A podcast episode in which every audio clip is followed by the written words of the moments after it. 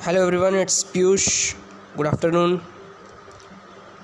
मैं फिर आपके सामने एक आज नई, एक नया आध्यात्मिक संदेश लेके आया हूँ।